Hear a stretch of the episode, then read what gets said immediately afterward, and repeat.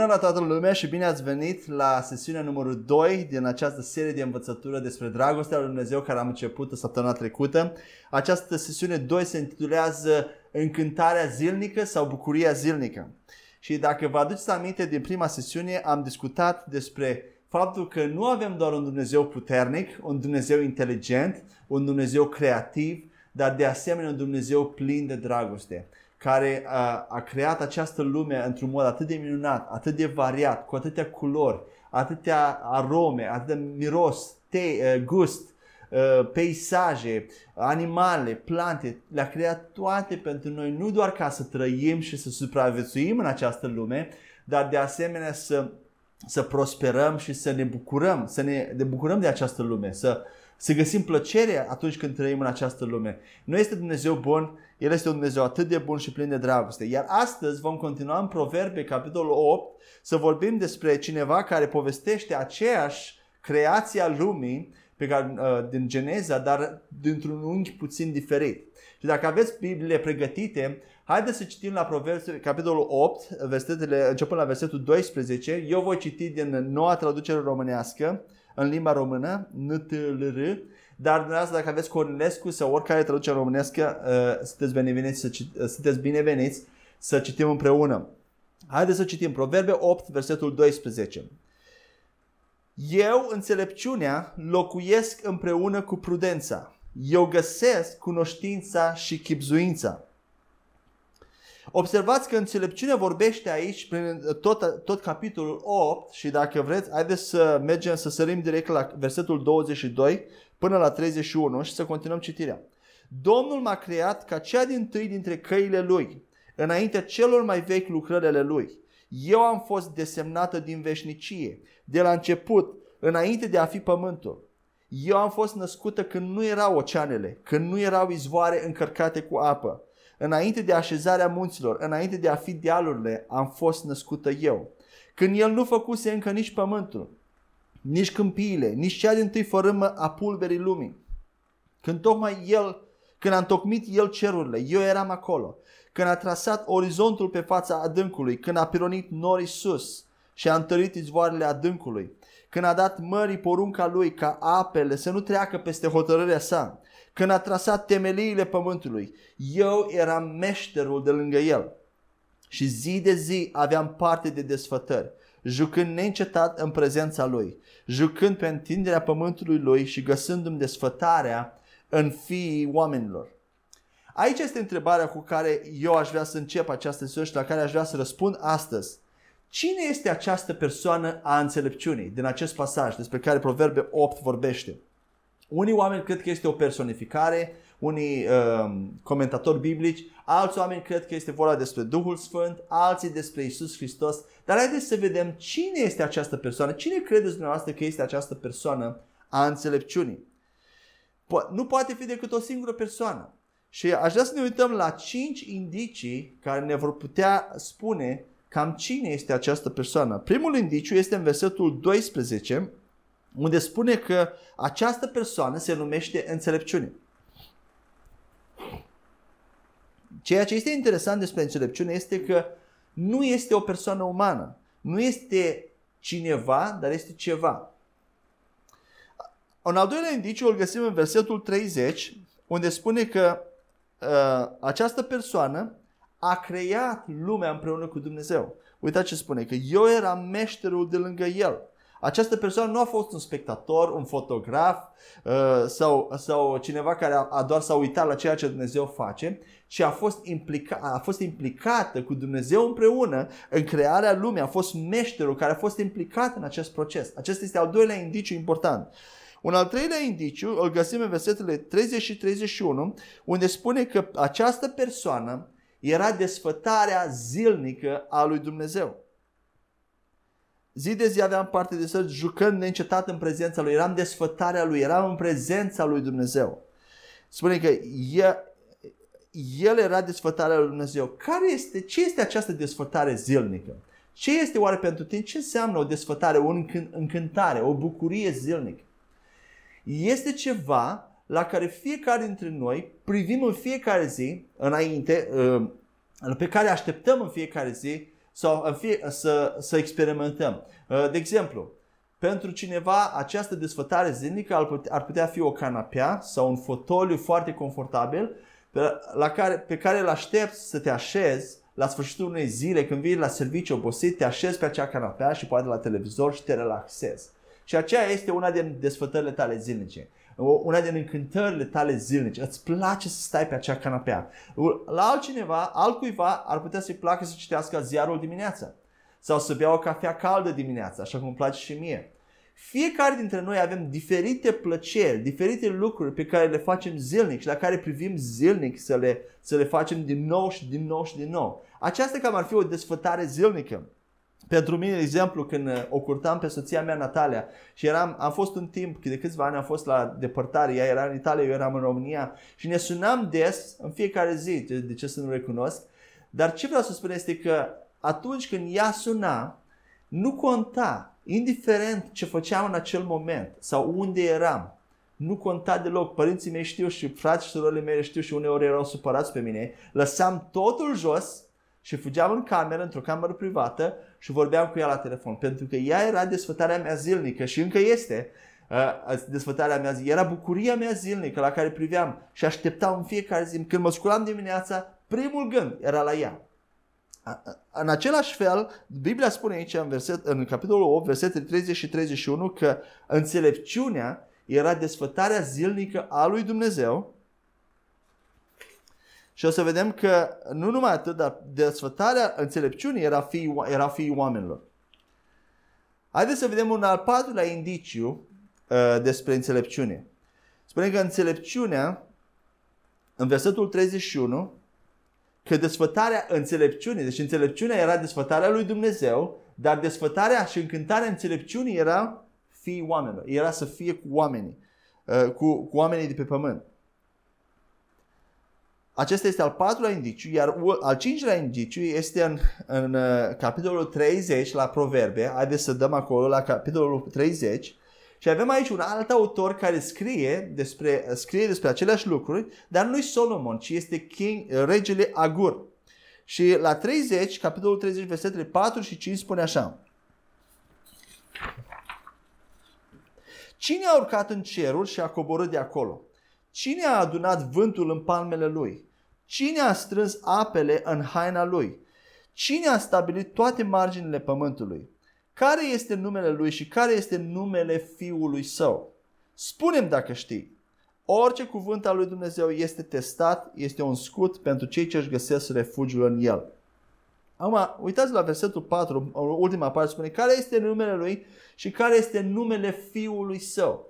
La o întrebare se pune, cum a știut regele Agur, cu 900 de ani înainte, cum a știut de, că Dumnezeu a, a, are un fiu, cu 900 de ani înainte ca acest fiu să se nască pe pământ. Pentru că știm aici vorbește despre Fiul lui Dumnezeu. Care este numele lui Dumnezeu și care este numele Fiului Său. Spunem dacă știi. Duhul Sfânt i-a ajutat pe acești oameni să, când, uh, să scrie aceste scripturi profetice despre Isus Hristos. Și aici avem un alt indiciu, exact acolo, despre cine Uh, poate fi această persoană a înțelepciunii. Haideți să mai mergem la un uh, pasaj în Biblie, la uh, Evanghelia după Ioan, capitolul 1, și să vedem, să observ, aș vrea să observăm că Evanghelia după Ioan începe în același fel în care începe Biblia la Geneza, capitolul 1. În Geneza, capitolul Biblia începe spunând așa, la început Dumnezeu a creat cerurile și pământul. Dar în Evanghelia după Ioan Uh, începe, uh, începe așa. În, în loc ca Dumnezeu să spună, cum a spus în Geneza, el spune așa. La început a fost cuvântul. Haideți să citim. Ioan capitolul 1, versetul 1 la 3 și apoi versetul 14. La început era cuvântul și cuvântul era cu Dumnezeu și cuvântul era Dumnezeu. El era la început cu Dumnezeu. Toate au fost făcute prin El și niciun lucru care a fost făcut n-a fost făcut fără El. Și cuvânt, versetul 14, și cuvântul a devenit trup și a locuit printre noi. Iar noi am privit slava Lui, o slavă ca a singurului născut din Tatăl, plin de har și adevăr. Amin. Ioan vorbește aici despre cuvântul ca fiind o persoană. Cuvântul este o persoană și acea persoană, după cum toți știm, este cine? Isus Hristos. Pentru că Isus Hristos este cel care a devenit carne, cel, cel, cel care a devenit, a, a, a devenit uh, trup și a locuit printre noi, a devenit o ființă umană și a trăit chiar în mijlocul nostru. El este cel care a devenit trup. Acum, haideți să facem un exercițiu, să înlocuim peste tot unde găsim cuvântul cuvânt, să-l înlocuim cu Isus, să recitim acest pasaj. La început era Isus și Isus era cu Dumnezeu și Isus era Dumnezeu. El era la început cu Dumnezeu. Toate au fost făcute prin El și niciun lucru care a fost făcut n-a fost făcut fără El.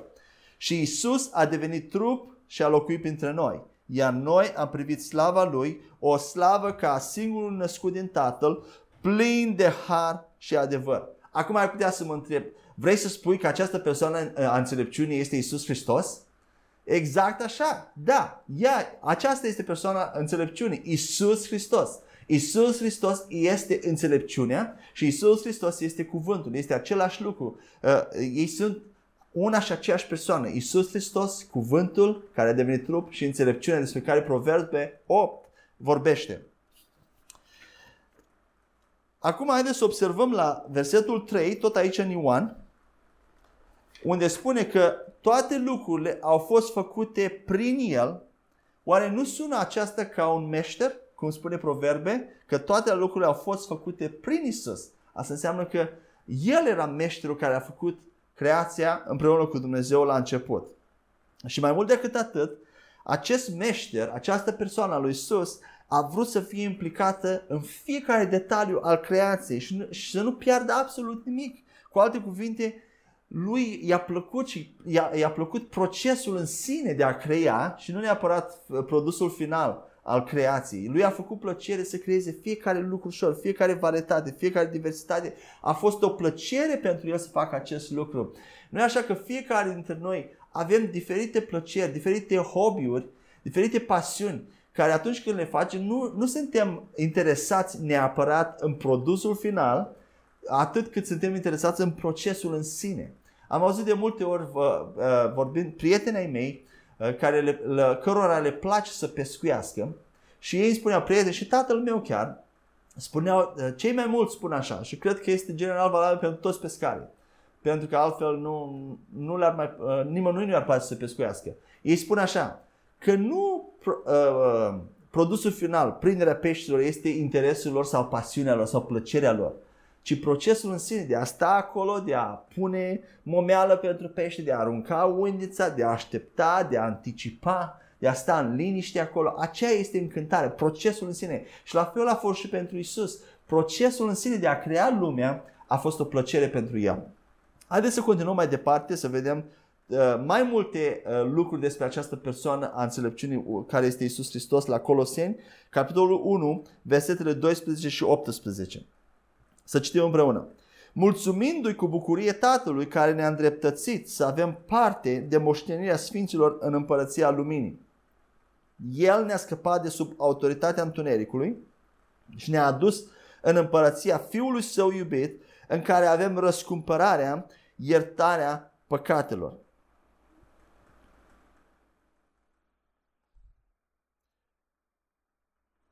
Spune la versetul 13, dacă observăm, ne-a adus în împărăția Fiului Său iubit, care este încă o referință la încântarea zilnică, bucuria zilnică care o vedem în proverbe, împărăția Fiului Său iubit. Cu alte Fiul lui Dumnezeu este iubit de Dumnezeu. Și pentru cei care încă cred că înțelepciunea poate fi Duhul Sfânt, aș vrea să vă, uh, să vă spun ceva care poate, la care poate nu v-ați gândit niciodată.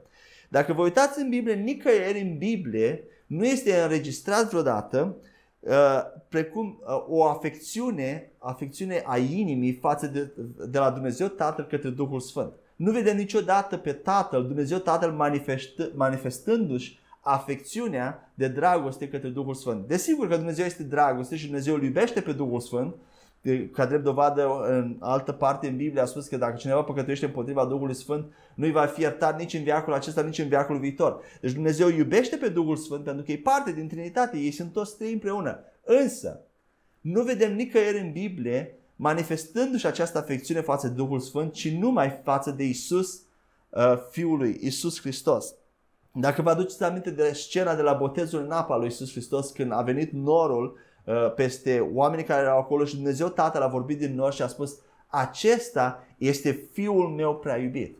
Nu a spus doar acesta este fiul meu, ci a spus acesta este fiul meu prea iubit. În el îmi găsesc toată plăcerea. De el să ascultați. El este încântarea mea zilnică. Apoi tot aici în Colosin, dacă vă uitați la versetul 16, spune, spune că toate lucrurile au fost create prin el, dar nu numai atât. Toate locurile au fost create, versetul 16, Cred că nu l-am citit tot pasajul, am citit doar până la 14. Haideți să citim 15, 16 și 17. Spune așa, El este chipul Dumnezeului nevăzut, întâiul născut peste întreaga creație, pentru că prin El, ce spune acum, au fost create toate lucrurile în cer și pe pământ, cele vizibile și cele invizibile, fie tronuri, fie domnii, fie conducători, fie autorități, toate au fost create prin El și pentru El. El este înainte de toate lucrurile și în el se țin toate împreună. El este capul trupului al bisericii, el este începutul, întâiul născut dintre cei morți, pentru ca el să aibă primul loc în toate lucrurile. Observați la versetul 16, spune așa că toate au fost create prin el, dar și pentru el. Aceasta este uh, ceva absolut interesant, este un, cu totul un nou concept. Și haideți să speculăm un pic. Oare ce a făcut Dumnezeu înainte ca să creeze lumea?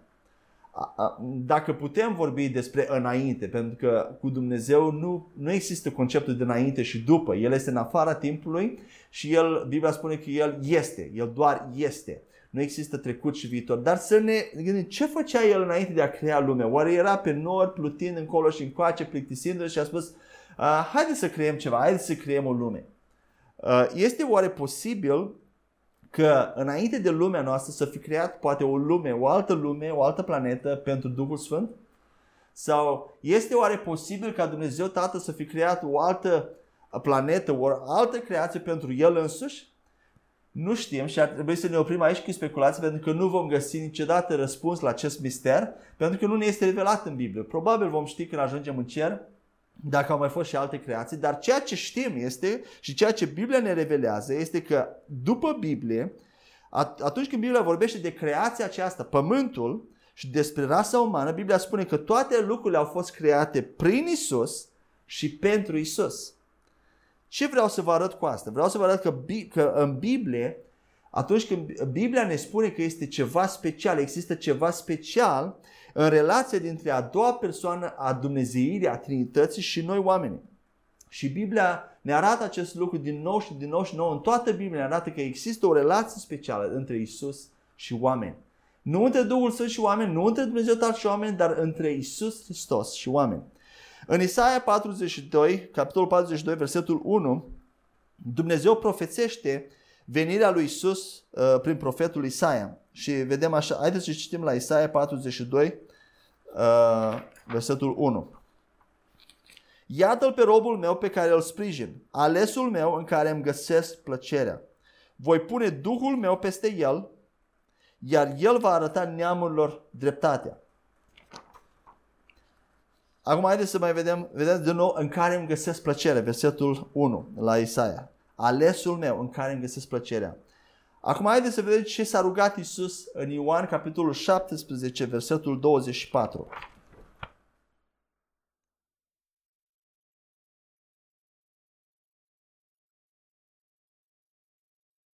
Ioan, versetul 24. Cred că n-am nu mi-am scos versetul, dar haideți să, o să-l traduc pe loc. Spune așa, Tată doresc ca și ei toți să fie, să, uh, pe aceștia care tu mi-ai dat să fie cu mine, ca acolo unde eu sunt, ei să privească, să fie acolo unde eu sunt și ei să privească la gloria mea care tu mi-ai dat-o. Pentru că tu m-ai iubit pe mine înainte de întemeierea lumii. Vedeți, Biblia spune, Dumnezeu l-a iubit pe Isus înainte de întemeierea lumii. Și asta este exact ceea ce Proverbe 8 de, uh, vorbește că Dumnezeu l-a iubit pe Isus, a iubit înțelepciunea, înțelepciunea, Isus era desfătarea lui Dumnezeu la crearea lumii, la, la întemeierea lumii. Ce vreau să vă spun cu asta? Că persoana înțelepciunii nu este altcineva decât persoana lui Isus Hristos, Fiul lui Dumnezeu. Și încă un verset din uh, 1 Corinteni, capitolul 1, versetele 23 la 24, unde spune așa,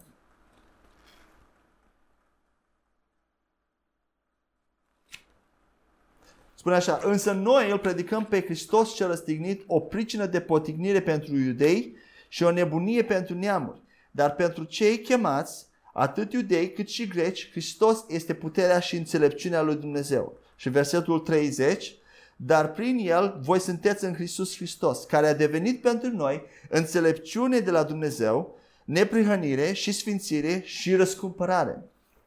Observați că acest pasaj, versetul 30, nu spune că Isus a obținut înțelepciune, ci El a devenit înțelepciune de la Dumnezeu pentru noi. El este Cel care a spus, ascultați-mă, vreau ca voi oamenii să înțelegeți că atunci când toată această creație a fost făcută, când totul a, a când Dumnezeu a creat fiecare detaliu, fiecare aromă, fiecare culoare, fiecare mireasmă, fiecare gust, toate sunetele. Eu sunt cel care făceam toate lucrurile astea. Eu, Iisus Hristos, făceam toate lucrurile astea împreună cu Dumnezeu Tatăl. Aproape că uh, ai impresia că Iisus Hristos a lungit, a, a lungit acest proces al creației și uh, prin, a, prin a spune Haideți, hai, hai să mai creăm și asta, hai să mai facem și asta, hai să mai punem încă un lucru care să fie pentru plăcerea oamenilor, care, de care oamenii să se bucure. Atunci când au creat toate detaliile. Nu, Biblia nu spune acest lucru, dar aproape că uh, din atitudinea lui Isus, din dragostea lui Isus, uh, ai impresia asta că el a, a, a lungit și a găsit atâta plăcere a crea uh, lumea, încât vrea să creezi cât mai multe lucruri ca noi să ne bucurăm de ele și nu doar să supraviețuim. Și asta este un lucru minunat despre Isus Hristos. Deci Isus Hristos este această persoană înțelepciune. Acum, Haideți să mergem la a doua secțiune a acestei sesiuni, să ne întoarcem la grădina Eden, unde vedem că totul a fost creat perfect. Acolo în grădina Eden nu, era, nu exista frică, nu exista nesiguranță, toată lumea era plină de încredere, încrezătoare, era în siguranță, se simțeau sigur, până ajungem la Geneza capitolul 3. Și haideți să citim Geneza capitolul 3, versetele 1 la 15.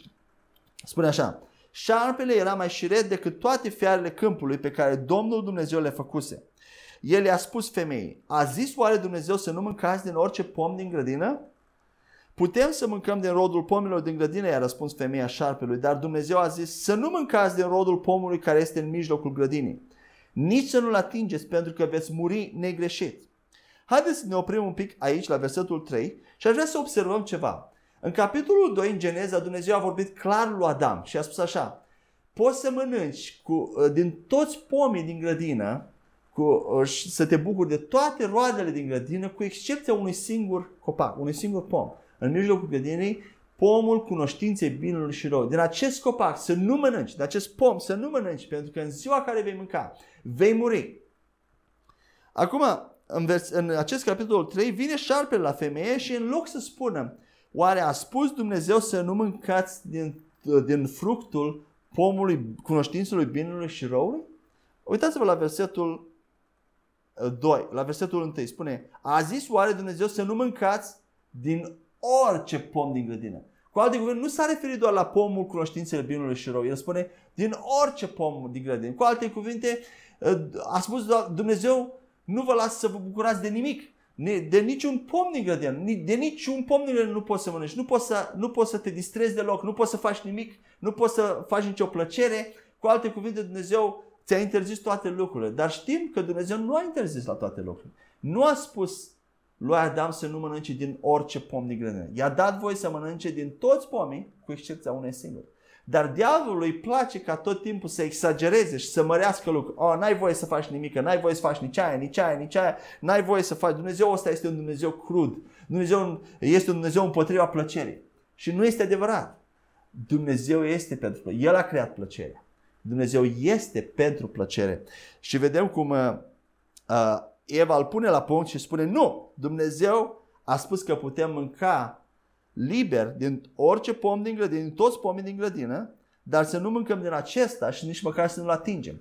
Mulți speculează și spun că Eva nu a învățat bine de la Adam pentru că Dumnezeu a spus doar să nu mâncăm din acel pom, din acel fruct, n-a menționat nimic despre atingerea lui.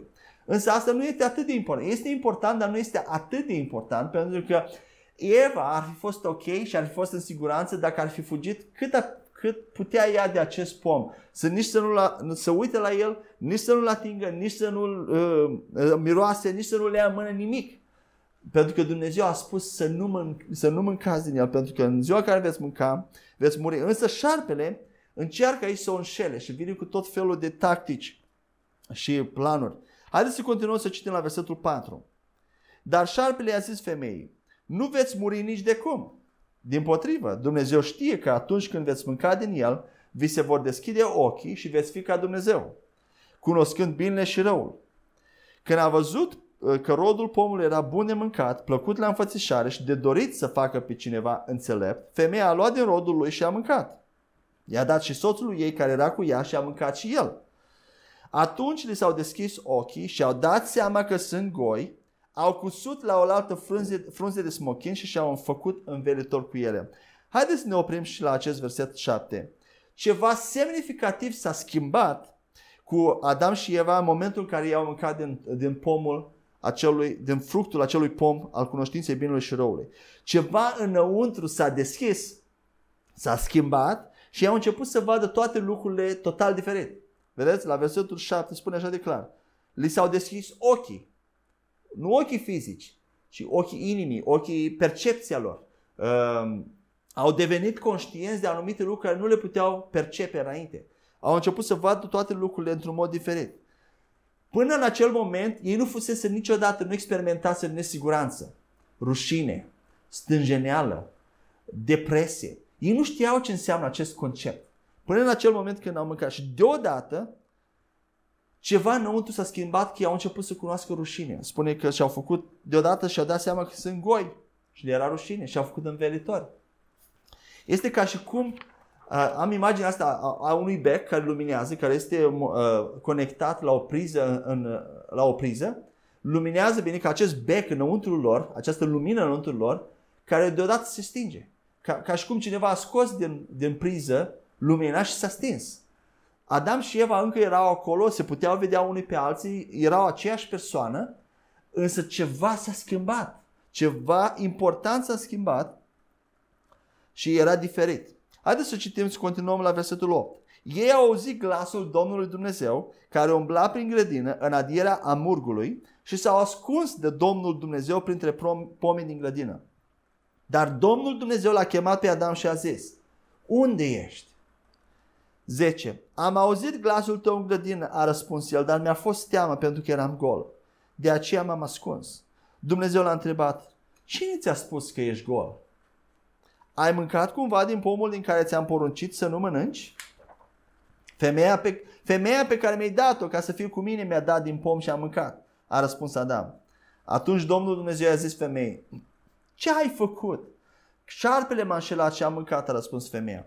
Domnul Dumnezeu a zis șarpelui, pentru că ai făcut aceasta, blestemat ești tu între toate vitele și între toate animalele sălbatice, pe pântece te vei târâ și vei mânca țărână toată viața. Voi pune dușpănie între tine și femeie, între sămânța ta și sămânța ei. Sămânța ei îți va zdrobi capul, iar tu îi vei zdrobi călcăiul.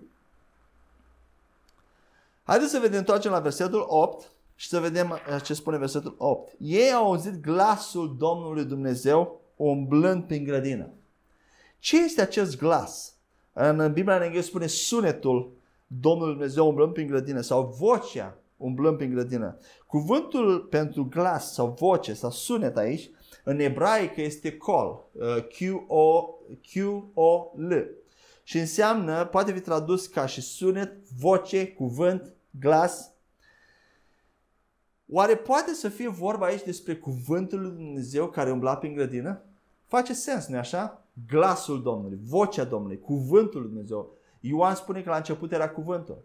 De avem această imagine, cuvântul umbla prin grădină, uh, pentru că și proverbe spune că desfătarea mea, desfătarea cuvântului era oamenii. Așadar cuvântul, eu cred că Isus, cuvântul care nu știu dacă era Isus atunci și nu a devenit Isus când s-a încarnat, dar uh, este aceeași persoană. Cuvântul, înțelepciunea, Isus. Isus, într-un mod invizibil, umbla prin grădină și vorbea cu omul, vorbea cu Adam și Eva.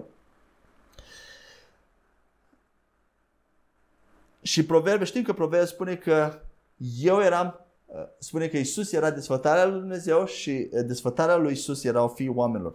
La versetele 9, 9 și 10, tot aici în capitolul 3 în Geneza, știm că noi niciodată nu am fi experimentat nesiguranță sau frică sau uh, uh, sentimente de inferioritate, complexe de inferioritate sau toate aceste lucruri negative care ne fac viața mizerabilă dacă Adam și Eva nu ar fi păcătuit și nu ar fi căzut în, în păcat. Și acest păcat a, a care, în care Adam a căzut a fost transmis din generație în generație la toate ființele umane, inclusiv la tine și la mine. Și orice persoană umană care se naște azi pe pământ se naște în păcat. Se naște cu păcat înainte de a face vreo faptă bună sau rea. Noi ne naștem păcătoși și acest lucru este foarte important. Ne naștem separați de Dumnezeu, ne naștem în păcat datorită lui Adam. Observați la versetul 13 tonul din vocea lui Dumnezeu când vorbește cu Adam. Ce ai făcut Adam? Unde ești Adam? Cum ai putut să faci? Realizezi ce ai făcut azi. Vedeți că tonul vocii lui Dumnezeu nu este un ton de mânie, un ton de ofensă, ci este un ton de durere, un ton de compasiune, un ton de tristețe pentru Adam. Uh, cu alte cuvinte, a realizezi tu, Adam, ce ai făcut. Cum ai putut să faci acest lucru? Nu este un ton de mânie și vreau să accentuez acest lucru pentru că și astăzi când păcătuim avem impresia că în primul și în primul rând îl ofensăm pe Dumnezeu, că Dumnezeu este mânios atunci când păcătuim, că este gata să ne pedepsească și aș vrea să vă spun că nu este așa. De, de ce? Pentru că o să vedem în sezonul următoare că Dumnezeu a plătit prin Isus Hristos pentru păcatele noastre. El nu mai poate să fie ofensat pentru că a plătit, s-a plătit pentru acele păcate. Dar atunci când noi îl întristăm, când Biblia spune că îl întristăm, să nu îl întristăm pe Duhul Sfânt, când îl întristăm pe Dumnezeu, Dumnezeu se întristează din cauza noastră. Pentru că ne iubește așa de mult și știe că atunci când noi păcătuim, păcatul este moarte și ne face rău. Ne facem nouă rău înșine nouă. Și pentru că ne iubește așa de mult, El este trist, este întristat. Așa cum a fost și față de Adam. Dar observați la, observați la versetul 14 cum Dumnezeu își schimbă tonul când se adresează șarpelui și îl blestemă și spune blestemat ești între toate vitele și între toate animalele și te vei târâ toată viața pe, uh, uh, pe burtă, te vei târâ și îi, îi uh, declară acele blesteme. Tonul lui s-a schimbat complet față de tonul față, uh, cu care s-a adresat lui Adam și Eva. Și apoi verset, vedem versetul 15, care este un verset atât de puternic. Este o promisiune atât de puternică. Nu știu la câți dintre voi vă plac șerpii. Um, eu cred că la puțini oameni. Am văzut câți oameni în viața mea care aveau șerpi în casă ca și animale de companie. Însă, în general, nu ne plac. Mie nu-mi plac șerpii. Îmi place să-i văd doar în vitrină acolo când merg la grădina zoologică, dar în general nu, plac, nu mi-ar place să-i am în casă sau când îi văd pe undeva pe, pe pământ. Nu-mi place să-i văd și fug de ei cât pot. Dar mai mult de atât, cred că tuturor femeilor uh, uh, nu le plac, uh, la, la nicio femeie nu-i place, nu-i plac șerpii.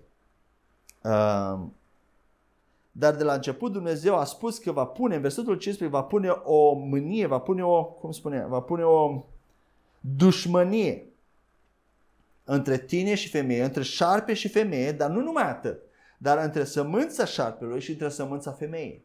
O promisiune extraordinară. Când vorbim de sămânță, la ce ni se duce gândul prima dată? Când vorbim de sămânță, vorbim despre descendenți, vorbim despre urmași, ceva care vine din tine. Sămânța, dia, sămânța șarpelui, care este aceasta? Este diavolul, este satan. Pentru că la Apocalipsa, capitolul 12, ni se vorbește despre șarpele cel vechi, numit diavolul sau satan. Deci sămânța șarpelui este satan. Dar când vorbim despre sămânța femeii, observați că nu, nu se vorbește despre sămânța bărbatului și a femeii, ci numai despre sămânța femeii. De ce? Aceasta înseamnă că va veni undeva în viitor o ființă umană din femeie și acea persoană va face război cu Satan și acea persoană, cine credeți că este? Vorbește despre el. Cine dă promisiunea aici? Iisus Hristos, vocea, cuvântul, înțelepciunea care se plimba prin grădină, dă această promisiune din versetul 15 și despre cine vorbește? despre El însuși. Pentru că Isus Hristos este Cel care urma să vină și să facă război cu Satan. Cu alte cuvinte, chiar acolo, în capitolul 3, în Biblie, când Adam a păcătuit și a, s-a deconectat de Dumnezeu, s-a separat de Dumnezeu, îl vedem pe Isus care știe că dacă ceva semnificativ nu se întâmplă, dacă nu intervine, dacă cineva nu intervine să-i salveze pe Adam și Eva și întreaga rasă umană, ei sunt destinați pentru moarte veșnică, sunt destinați pentru iad și acolo, în acel moment, Isus ia o decizie și face o promisiune de salvare. El spune, cum spune, sămânța ei îți va zdrobi capul, iar tu îi vei zdrobi călcâiul. Această persoană umană care va veni îți va zdrobi capul satan, îți va zdrobi dominația care tu o ai peste viețile umane și controlul care uh, tu îl ai peste viețile oamenilor și legăturile în care tu îi ții, iar tu îi vei zdrobi călcâiul. Cu alte cuvinte, îl va durea și pe Isus, îl va durea și pe Isus Hristos în acest proces de luptă, de război cu Satan, dar cel mai important este că Satan, capul lui Satan va fi zdrobit, dominația lui Satan va fi zdrobit. Isus va fi doar, uh, va fi afectat, va suferi, dar nu va fi zdrobit de tot. Isus face această decizie și o, o ne revelează în acest verset, Geneza 3 cu 15, este un verset care uh, putem să-l și memorăm, să-l reținem. Și spre deosebire de tine și mine, dacă eu aș fi fost în locul lui Isus Hristos, probabil aș fi reacționat cu mânie. Cum ai putut, Adam, să faci acest lucru? Cum ai putut să păcătuiești? Dacă ți-a spus clar să nu mănânci din acel copac, cum ai putut să nu te abții? Nu ai putut să te abții să mănânci din acel copac. Nu așa că am fi reacționat într-o, cu tot o altă manieră. Ne-am fi enervat, ne-am fi, ne-am fi mâniat. Dar uitați-vă la Isus.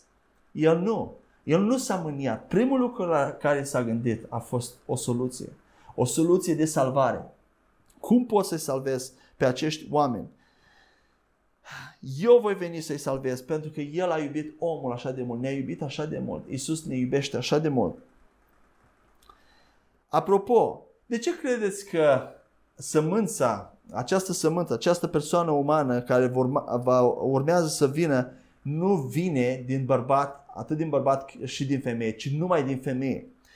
Pentru că dacă Isus Hristos ar fi fost născut din Iosif și Maria, din amândoi, gena păcatului s-ar fi transmis și la Isus și atunci și Isus ar fi trebuit să moară pentru păcatul lui și n-ar mai fi putut să moară pentru păcatele noastre. De aceea avem nașterea dintr-o uh, fecioară, dintr-o femeie care n-a mai avut copii, care nu s-a împreunat cu un bărbat și Isus este născut de la Duhul Sfânt.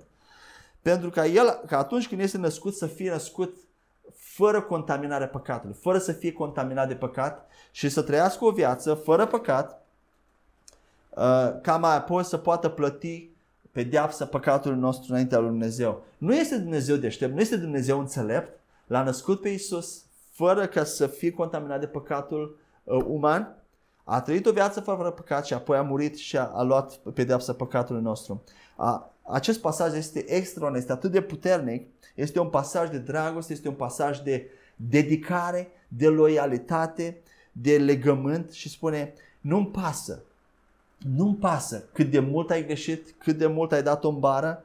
Iisus ne spune, Iisus îți spune ție și îți spune mie, eu te iubesc și te vreau să fii cu mine. Vin după tine, vin să te scap, vin să te, îi spune lui Adam, vin să te scap și să te aduc înapoi la mine. Nu este oare interesant faptul că atunci când Mesia a fost născut ca și în formă de copil, nu, nu Tatăl, nu Dumnezeu Tatăl a venit și s-a întrupat, nici Duhul Sfânt, nici un alt înger, putea veni oricine altcineva.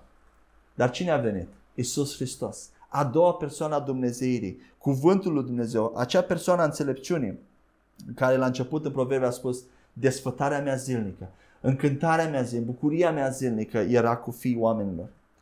Și putem observa că el nu doar a trimis mântuirea sau salvarea, putea să facă acest lucru, dar el a ales să vină într-un mod personal să ne salveze. Și în acest proces, el a devenit ca unul dintre noi ca să poată să relaționeze ca o ființă umană. A vrut să relaționeze cu noi la un nivel uman, să ne cunoască ispitele, să ne cunoască tentați, să cunoască ceea, prin ceea ce trecem și să putem să, și noi la rândul nostru să relaționăm cu El într-un mod diferit. El a venit și a devenit ca noi și a venit ca să ne salveze. Unii oameni cred și tu poate crezi asta, dumneavoastră credeți asta, că Isus Hristos a devenit o ființă umană doar, pe, doar timp de 33 de ani cât a trăit pe acest pământ. Însă acest lucru nu este adevărat. El a devenit o persoană umană, un trup fizic pentru totdeauna. Și acest lucru poate este nou pentru tine și pentru, pentru dumneavoastră, însă după înviere vedem că Biblia ne spune că Isus a avut un trup glorificat, un trup de glorie, dar care încă puteai să-l atingi, puteai să vezi rănile lui. Uh, când s-a dus, Isus s-a dus la Thomas și a spus, pune mâna în, în, în mâinile mele, uh, pe, pe rana mea și observă uh, rana de la cruce. Deci el putea fi atins, putea fi pipăit. El chiar Isus a spus în Luca 24 cu 39, dacă vedem, uitați-vă la mâinile și la picioarele mele. Eu însumi sunt. Atingeți-mă și vedeți. Un duh, un spirit, n-are carne și oase, așa cum vedeți că am eu. Cu alte cuvinte, trupul lui Isus Hristos era un trup diferit de trupul nostru de astăzi, care era un trup de glorie, fără păcat, fără influența păcatului, dar uh, cu toate acestea era un trup fizic. Și vedem pe Isus că s-a înălțat la cer cu acest trup fizic. El are un trup fizic în cer și același fel de trup vom avea și noi când vom, la sfârșitul timpurilor, când Isus vine din nou și ne va răpi la cer. Acum încă un lucru interesant. Oare că vorbim despre dragostea lui Isus pentru omenire, unii dintre voi ați putea crede că luăm sau uh, tăiem din dragostea lui, lui Dumnezeu Tatăl pentru omenire, dacă ne concentrăm doar pe dragostea lui Isus pentru omenire. Dar nu este așa. De fapt, atunci când vorbim despre această dragoste a lui Isus pentru omenire, noi îmbunătățim și dragostea Tatălui față de omenire. O punem într-o lumină mai bună. De ce? Pentru că la Ioan 3 cu 16 spune așa că Dumnezeu a iubit lumea atât de mult încât a dat. Pe cine a dat? A dat pe cea mai importantă persoană pentru el. Desfătarea lui zilnică a dat pe Isus Hristos, care era încântarea lui zilnică. El a dat-o pentru noi. Și nu numai atât, la Ioan 16 cu 27 Isus ne spune Tatăl însuși vă iubește pentru că voi m-ați iubit pe mine. Nu doar eu vă iubesc, ci Tatăl însuși vă iubește. Dumnezeu Tatăl ne iubește. Haideți să mai vedem un pasaj la Ioan, capitolul 14, versetele 1 la 3. Ioan 14, versetele 1 la 3. Spune așa, să nu vi se tulbure inima, credeți în Dumnezeu și credeți în mine. În casa tatălui meu sunt multe locuințe, dacă n-ar fi așa, v-aș fi spus. Eu mă duc să vă pregătesc un loc. Iar dacă mă voi duce și vă voi pregăti un loc, mă voi întoarce și vă voi lua cu mine. Ca acolo unde sunt eu, să fiți și voi. În engleză spune, vă voi primi în mine, în mine însumi. Și îmi place și asta mult mai mult. Observați că nu spune că El ne va primi sau ne va aduce la Tatăl sau la Duhul Sfânt sau la toți îngerii în cer sau chiar în cer general, în general. Nu spune că El ne va aduce în cer, ce spune e, ca eu mă voi întoarce și vă voi lua cu mine. Vă voi aduce înapoi în mine. Ca acolo unde sunt eu, acolo să fiți și voi. Nu știu dacă voi vedeți toate aceste uh, indicii în Biblie, așa cum le văd și așa, așa cum le-am descris, dar ele toate arată și indică către un singur lucru și acest lucru este următorul. Că există ceva special între a doua persoană a Dumnezeirii și noi oameni. Există o relație specială. Isus ne iubește. Isus te iubește pe tine și mă iubește pe mine. Și timp de ani de zile și secole, de-a lungul Bibliei, uh, vedem uh, în Vechiul Testament, acesta a fost singurul scop al lui Isus, să vină, să ne câștige înapoi, să plătească pentru păcat, să ne aducă înapoi în prezența Lui, să ne aducă înapoi în intimitate cu El, să ne aducă înapoi în relație cu El.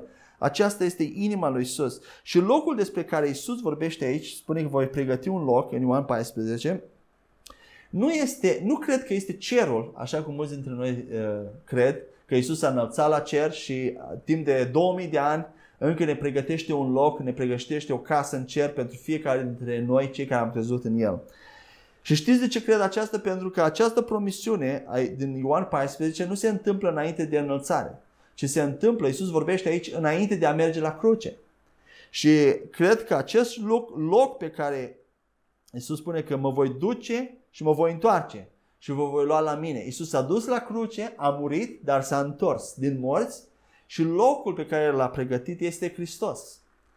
Pentru că noi atunci când suntem născuți din nou, venim în Hristos. Acesta este locul pe care Isus l-a pregătit pentru că Hristos este în Dumnezeu Tatăl, Dumnezeu Tatăl este în Hristos, Duhul Sfânt este în Hristos. Cu alte cuvinte, El vorbește despre un loc al prezenței, un loc în casa lui Dumnezeu, un loc aproape de Dumnezeu. Și noi am venit în Hristos, Biblia spune că noi suntem în Hristos, cei născuți din nou și Hristos este în noi. Cu alte cuvinte, acesta este locul în care noi suntem astăzi, chiar aici pe pământ.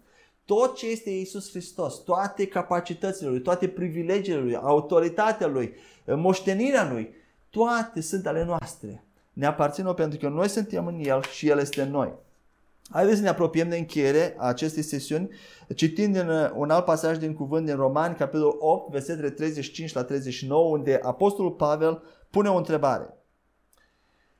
Cine ne va despărți pe noi de dragostea lui Hristos? Necazul sau greutățile sau persecuția sau foametea sau lipsa de îmbrăcăminte sau pericolul sau sabia?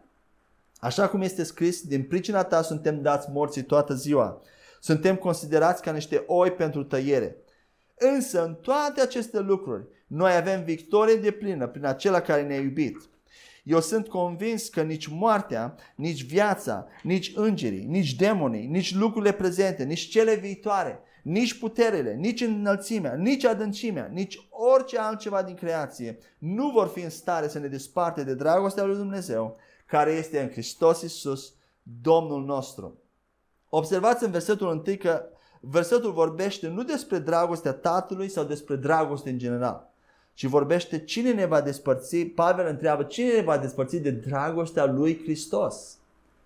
Nu a lui Dumnezeu, dar noi suntem în Hristos. Hristos ne iubește și noi îl iubim pe Hristos. Ce vrea să spună? Versetul 39. Puteți vedea unde este dragostea lui Hristos localizată? Versetul 39 spune așa. Nu vor fi în stare toate aceste lucruri să ne desparte de dragostea lui Dumnezeu care este în Hristos Isus. Hristos Isus este dragostea lui Dumnezeu Tatăl, iar noi suntem dragostea lui Hristos Isus. Ce vrea să spun toate aceste lucruri? Toate ne spun că de la începutul creației, per, această persoană a înțelepciunii, care este cuvântul, care este Isus, a spus, eu eram în cântarea zilnică a lui Dumnezeu. Eu sunt cel la care, pe, pe care Dumnezeu îl aștepta în fiecare zi, să aștepta să se întâlnească cu mine în fiecare zi. Dar plăcerea mea și încântarea mea și ceea ce eu așteptam în fiecare zi era să fiu cu fii oamenilor. Eu, am, eu doream și doresc să-i binecuvintez, să-i ajut. El, cu alte cuvinte, dorește să te ajute mereu, dorește să te binecuvinteze, dorește să fie de partea ta și vrea să ne, vrea, ne iubește atât de mult încât vrea să ne, ne vrea binele și mie și ție. Și știi, știați că acest lucru este așa cum am spus așa astăzi adevărat? Iisus Hristos în fiecare zi se gândește la tine și la mine. Noi, noi, la noi și chiar la mine se întâmplă asta. Pot trece zile, săptămâni și poate chiar luni când nu ne gândim la Isus, să nu vorbim cu El, deși luni este un pic cam grav, dacă lăsăm să treacă luni de zile să nu ne gândim la El. Și poate mergi și îți faci treburile tale, mergi la servici, la școală, în relațiile tale, te uiți la anumite lucruri, asculți anumite lucruri, ești uh, cu toată viața ta, în fiecare zi, toate uh, responsabilitățile pe care le ai și în tot acest timp Isus Hristos se gândește la tine. Tu ești în cântarea Lui zilnică. Oare nu ne copleșește nu ne face și pe noi la rândul nostru să ne schimbăm obiceiul și în fiecare zi când ne sculăm dimineața să fie primul lucru la care să ne gândim să fie Isus Hristos? Poți să nu faci mari rugăciuni, poți să nu spui multe lucruri, dar măcar să spui bună dimineața Isus, bună dimineața Duhul Sfânt, bună dimineața Tată Ceresc, te binecuvânt pentru această nouă zi. Și primul lucru, primul gând să fie la Iisus Hristos, pentru că El în fiecare zi, primul lucru se gândește la tine. La tine și la mine. Haideți să încheiem prin a învăța, a memoriza două pasaje biblice, pentru că acesta este foarte important. Unul dintre ele care le-am folosit chiar în această sesiune, unul dintre ele este 1 Corinteni, capitolul 1, versetele 23 la 24. Haideți să le citim întâi și apoi le vom personaliza. Um, 1 Corinteni 1 cu 23-24.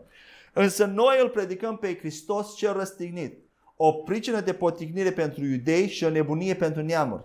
Dar pentru cei chemați, atât iudei cât și greci, Hristos este puterea și înțelepciunea lui Dumnezeu. Acum haideți să personalizăm. Însă eu îl predic pe Hristos cel răstignit, o pricină de potignire pentru iudei și o nebunie pentru neamuri. Dar pentru, pentru mine care sunt chemat, este puterea și înțelepciunea lui Dumnezeu. Cu alte cuvinte, Hristos pentru mine este puterea și înțelepciunea lui Dumnezeu. Hristos este înțelepciunea lui Dumnezeu.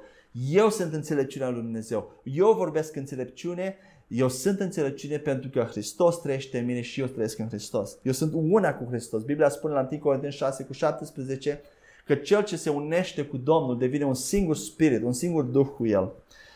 Și al doilea verset de memorat, pasaj de memorat, Romani 8, 37 la 39.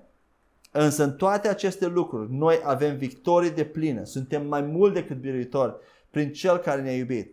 Eu sunt convins că nici moartea, nici viața, nici îngerii, nici demonii, nici lucrurile prezente, nici cele viitoare, nici puterile, nici înălțimea, nici adâncimea, nici orice altceva din creație nu vor fi în stare să ne despartă de dragostea lui Dumnezeu, care este în Hristos Iisus, Domnul nostru. Haideți să personalizăm. Pentru că această personalizare înseamnă meditare. Te face să gândești. Însă în toate aceste lucruri, eu am victorie de plină. Eu sunt mai mult decât biruitor prin Cel care m-a iubit.